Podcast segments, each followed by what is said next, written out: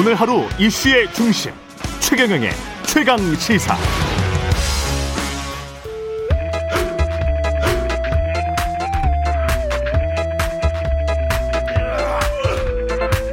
정치 권하는 남자 권성동의 정치 권법. 네, 정치 권하는 남자 권성동의 정치 권법 여의도 정치의 뜨거운 현안들 관록의 사선 국민의힘 권성동 의원과 야당의 눈으로 들어, 들여다보는 시간입니다. 국민의힘 권성동 의원님 나오셨습니다. 안녕하세요. 예, 안녕하세요. 예, 지금 당 분위기는 좀 좋습니까? 윤석열 후보 입당을 했는데요. 예, 뭐 우선 지지도가 굉장히 당 지지도가 음. 민주당보다 이제 역전을 했고요. 아, 다시 역전했군요. 예, 역전을 예. 하고 또 어, 또 대권 후보 지지도 1위 후보가 음. 입당한 만큼 음. 당 분위기는 굉장히 좋아지고 있습니다. 이게 지금 뭐 이벤트 효과라고 할까요? 일단은 입당하고 난 다음에 여론조사들 제가 하나 본 것 같은데요. 또, 예. 또 나는지 모르겠습니다만은 그 지지율은 꽤 많이 반등을 했더라고요. 예, 그렇습니다. 예. 어, 정치적인 이제 입당한 후에 음. PNR 리서치가 세계일보 의뢰로 이제 예. 여론조사를 한 결과를 보면은 어 1,016명에게 조사를 했는데 예.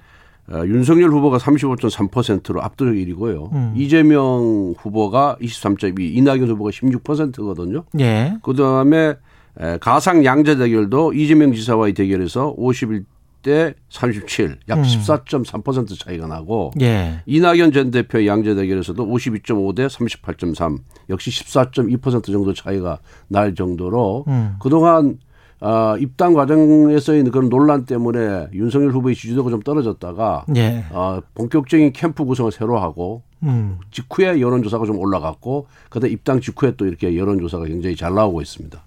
근데 갑작스러운 입당으로 어떻게 보면 그 뭐랄까요 그 검색량 같은 거는 있지 않습니까? 예. 그건 6월 말에 정치 참여 선언할 때보다 좀 적었다 이런 분석도 있던데요. 뭐 어.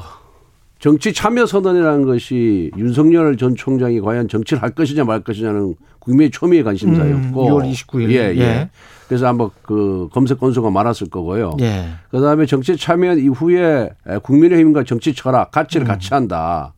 또 여러 인터뷰를 통해서 입당 의사를 굳혔기 때문에 입당 시기에 대해서는 아무래도 입당 여부보다는 관심이 조금 덜하지 않았나 이렇게 생각을 합니다. 음. 안에서 뭐 언론들이 그렇게 이야기를 하는데 예. 친윤 친윤 뭐 친최 예? 예. 뭐 친윤이 뭐 최대 개파고 예. 아니 권성동 의원님은 이제 당연히 그쪽으로 분류가 되고요.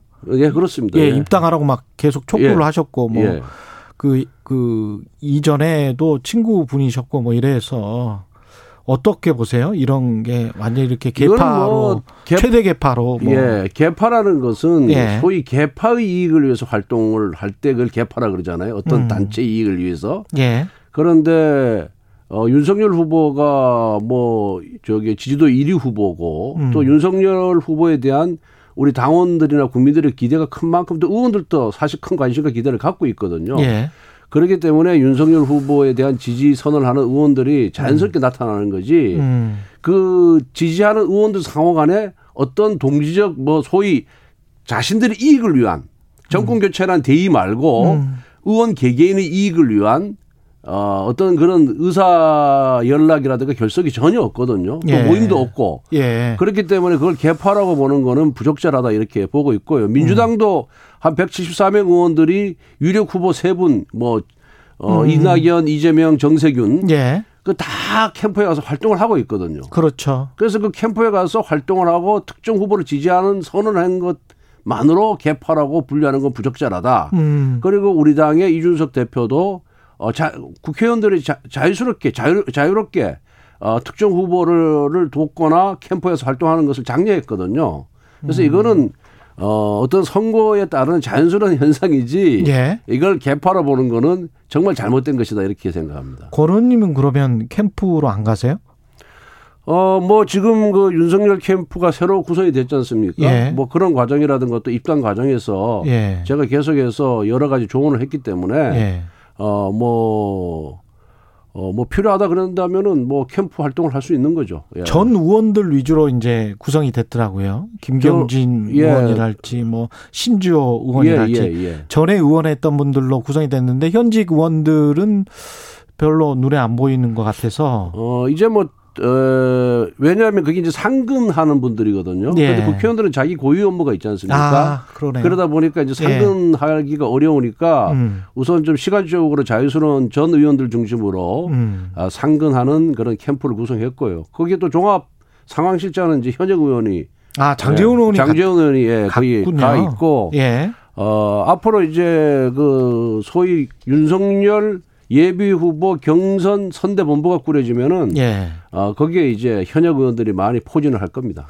근데 이제 이렇게 지지율이 지금 다시 반등을 했는데 한편으로는 또 우려하는 시선은 예, 예. 이런 게 있는 것 같습니다. 예. 현재 가시화된 야권 후보가 한 12명인데 예. 그 이낙연 이재명처럼 좀 팽팽한 긴장 관계가 있어야 number two가 예. 있어야 예, 예. number two 또는 number three 예. 뭐 이래야 좀 흥미도 끌고 그리고 혹시 모를 만약의 사태 그러니까 아까 대의 명분은 정권 교체라고 말씀하셨잖아요. 그러면 뭐 정권 교체만 되면 되는 거 아니에요. 어떻게 예. 보면 예, 그게 대의 명분이라면 그렇다면 number two나 number three가 좀 그 팍 치고 올라와야 되는 거 아닌가. 근데 그게 좀 안 보인다. 이런 걱정하시는 분들도 많더라고요. 그래서 아무래도 이제 1위 후보와 2위 후보 간에 이제 지지율 격차가 크면은 예, 너무 아, 크니까 흥행 요소로서는 이제 마이너스겠죠. 감점 요소인데 예. 그걸 뭐 어찌 어, 인위적으로 할 방법은 없잖아요. 그래서 아마 예. 어. 당 지도부에서 그렇기 때문에 뭐 8인 커트, 4인 커트 뭐 또 결선 음. 투표까지 음. 이렇게 뭐 구상을 하는 것 같은데 음. 어, 그걸 너무 인위적으로 하는 것 자체가 저는 의미가 없다 이렇게 보고 있고요. 음. 윤석열에 대한 그런 지지는 오랫동안 축적되어 온 지지지 하루아침에 생긴 그런 지지는 아니다. 예. 어, 그렇기 때문에 그렇지만 또 경선 과정에서 또 뭐 의외의 요소가 나타날 수도 있으니까 그렇죠. 한번 지켜봐야 되지 않을까 싶습니다. 그 민주당도 마찬가지지만 당 차원의 검증을 먼저 잘 해야 본선에서 아무래도 또 유리한 게 아니냐, 백신을 먼저 맞는 게 아니냐, 뭐 이런 주장을 하시는 분들도 있는 것 같고, 홍준표 후보 같은 경우도 그런 쪽에 속하는 것 같고요. 그런 측면에서 봤을 때는 그 아내 김건희 씨에 대한 어, 논란, 사상을, 사생활 빼고 말씀드리는 겁니다. 예. 예. 그 다음에 장모 재판이 지금 두 건이 진행이 되고 있고요. 윤석열 후보 자체에 대한 어떤 이야기들도 나오고 있거든요. 이런 것과 관련해서 무슨 당내 검증단은 확정이 됐습니까? 아직 뭐 확정이 안 된 것 같고 아, 이제 예. 최고위원회에서 뭐 당 대표 직속으로 음. 뭐 검증위원회를 후보 검증위원회를 이제 구성한다 이런 얘기가 지금 나오고 있잖아요. 예. 근데 과거 이제 이명박 박근혜 후보 경선 때 음. 후보 검증위원회를 설치한 적이 있습니다. 그런데 그때는 에, 그 경선 관리위원회 산하에다가 이렇게 설치를 했지 당 대표 직속으로 설치한 하지는 않았거든요. 예. 그리고 그것도 후보들의 의견을 들어서 설치를 음. 했지 이렇게 당 지도부가 어, 후보들의 의견을 듣지도 않고 이렇게 독단적으로 결정하지도 않았어요. 예. 그리고 그 검증단이 과연 무슨 큰 역할을 하겠느냐, 음. 무슨 의미가 있겠냐. 어차피 에, 경선에 들어가면 후보 상호간의 검증 시간이 있기 때문에 그걸 통해서 다 드러나게 돼 있거든요. 예. 그래서 저는 어, 당 대표 직속의 후보 검증단이 어, 무슨 네가티브 공세를 차단한다라는 명분은 있지만은 음. 큰 효과를 보지 못할 것이다. 그런, 저는 그런 생각을 하고 있고요. 자연스럽게 음. 후보들 상호간의 검증에 맡겨두는 것이 맞다. 예. 저는 그렇게 보고 있습니다. 그렇게 하면서 뭐 검증하고 그러면 그 이게 지지율이 왔다 갔다 할까요? 어떻게 보십니까? 지난번에 엑스파일 논란이 굉장히 거셌잖아요. 예. 아무런 영향이 없었어요. 음. 왜? 아무런 근거 없는 그러니까 허위 주장이었기 때문에 그렇고 예. 또 책임 있는 정치인이 그 내용을 어느 누구도 자기 입으로 언급하지 않았습니다. 왜? 예. 명예훼손이 법적 책임에 걸릴까 봐 음. 그만큼 에, 근거 없는 소위 찌라시성의 그런 어 의혹을 갖고 예. 어, 공식적으로 제기하는 것 자체가 참 어려웠다는 이런 생각이 들고요. 또 윤석열 후보 장모 사건 같은 경우에도 법 앞에 예의가 없다라고 윤석열 후보 분명히 얘기를 했거든요. 예. 그것도 전혀 영향을 미치지 못했다. 음. 이렇게 에, 얘기를 하고 최근에 또 윤 후보 부인에 관한 무슨 뭐 어? 음. 그 소위 유튜버에서 쓸데없는 말도 안 되는 얘기를 했지 않습니까? 네. 그것도 다 사실 무근으로 드러났고 또 거기에 대해서 아무런 영향을 받지가 않아요. 예. 그래서 어 이제 우리 국민들이 굉장히 이제 의식이 성숙해져서 음. 후보의 비전과 정책 또 후보 자신의 문제에 음.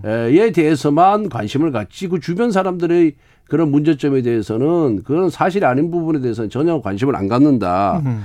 아, 그렇고 또 민주당이 제기한 엑스파일 문제도 아무런 관심을 갖지 못하고 이렇게 에, 에, 그 저기 팩트가 아니니까 쑥 들어갔는데 이걸 갖고 우리 당의 후보가 계속해서 문제 제기를 한다 그런다면은 음. 그 문제 제기하는 후보가 오히려 어, 우리 당원들이 비판에 직면할, 직면할 것이다. 저는 그렇게 예상하고 있습니다. 예.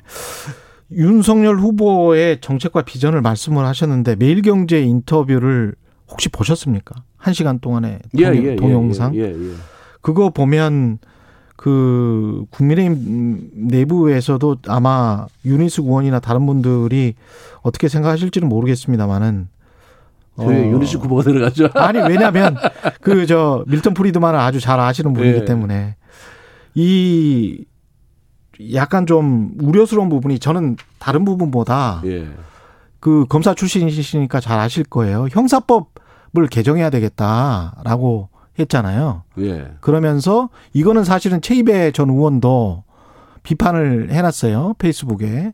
경영진을 직접 사법 처리하는 문제에 대해서는 개선이 필요하다. 이런 식으로 이제 미국식으로 가겠다. 그래서 기업에게 벌금만 물리고 경영진의 형사 처벌은 면해 주는 식의 그런 형사법 개정을 이야기를 했단 말이죠. 이건 이건 과거 불법 경영한 자들을 단죄하던 검사 시절의 모습도 출마 선언의 공정도 보이질 않는다. 이렇게 비판한 최이배 의원의 비판이 타당해 보이는데요. 어떻게 보십니까? 이건 잘못하면 재벌들한테 면죄부 주는 건데. 그게 이제 재벌한테 면죄부 주는 게 아니라 예. 그게 이제 배임죄에 보면은 예. 우리 이제 대기업 임원이나 중소기업 임원을 처벌할 때 가장 많이 적용하는 어 죄명이 배임죄입니다. 그렇죠. 예. 예. 그 배임죄에 보면은 경영 판단의 원칙이라는 것이 있어요. 음. 그러니까 결과 책임이 아니라 음. 그 당시 판단할 때 모든 상황을 종합해서 그 판단이 문제가 없다 그런 다음에 처벌하지 말아야 되는데 음. 우리나라에 있어서 지금까지 수사 관행은 결과 책임을 노는 거예요. 그렇게 판단했는데 결과적으로 큰 손해를 회사에 손해를 입혔다. 이러면은 그 경영 판단의 원칙을 잘 적용하지 않고 뭔가 꼬투리를 하나 잡아가지고 좀 처벌해서 이건 너무 과한 것이 아니냐. 미국은 경영 판단의 원칙이 굉장히 광범위하게 보장이 되어 있거든요. 보호가 되어 있거든요. 적용이 되고. 음. 그래서 그런 차원에서 그런 부분에 좀더 신중을 기하자는 의미에서 그런 발언을 한 것으로 이해하면 되지 않을까 이렇게 생각합니다. 근데 이런 부분들 전반적인 한 시간짜리 동영상의 부분들이 중도 확장성과는 약간 좀 거리가 있는 것으로 보여지기는 하거든요. 근데 어 뭐 중도라는 것이 이제 뭐 지역 중도도 있을 거고 세대적인 중도도 예. 있을 거고 여러 가지 이제 의미의 중도인데 음. 어 그거와 관계없이 어 지금 뭐 호남으로의 확장 노력이라든가 예. 또 과거에 국민의힘을 지지하지 않았던 어, 과거에 민주당을 지지했던 그런 인사들과의 잦은 만남 또 그분들이 지지를 이끌어내기 위한 노력 음. 등등으로 해서 중도 확장 을 위해서 굉장히 노력하고 있다는 말씀은 드립니다. 근데 최이배 의원 같은 경우에 윤 캠프가 김관영, 김성식, 최이배에게 합류 제안을 했다고 기사가 나왔는데 이건 완전히 언론 플레이다. 윤 캠프의 언론 플레이에 같이 놀아줄 시간이 없다. 이렇게 이제 직격탄을 날렸단 말이죠. 글쎄요, 뭐 최이배 의원한테 음. 제안했는지 안 했는지 저도 잘 모르겠는데, 예. 예. 어, 뭐 하여튼 최근에 금태섭 의원하고도 만남을 가졌, 예, 만남을 네. 가졌고, 어, 그렇기 때문에 또 최장직 교수하고도 만남을 가졌고 또 그렇죠. 그분들도 뭐윤 후보에 대해서 그렇게 나쁜 감정 오히려 호감을 갖고 있는 것으로 그렇게 알고 있거든요. 음. 그래서 뭐 한두 명에 대해서 어, 그런 어, 거론 한두 명에 대한 거론으로 그 음. 전체를 일반하기 저는 어렵다 이렇게 생각합니다. 김종인 전 비대위원장이 캠프에 합류하느냐 또는 김태섭 전 의원이 캠프에 합류하느냐 그것도 상당히 큰 바로미터가 될것 예. 같은데 어떻게 보세요? 김종인 위원장께서는 뭐 음. 본인이 그 경선 캠프에 그 그분의 무게에 비춰봤을 때 경선 캠프에 합류하는 것 자체가 음. 좀 기대하기가 어려운 것이 아니냐 이런 생각이 들지만은 그래도 그분을 따르고 또 그분이 좋아했던 어 여러 뭐 김병민 대변인이라든가 윤희석 대변인 또 뭐 앞으로 합류할 정태근 전 의원 네. 같은 분들이 캠프에 합류하면은 결국은 간접적으로 합류하는 것이 아니겠느냐 이런 생각이 들고요. 예.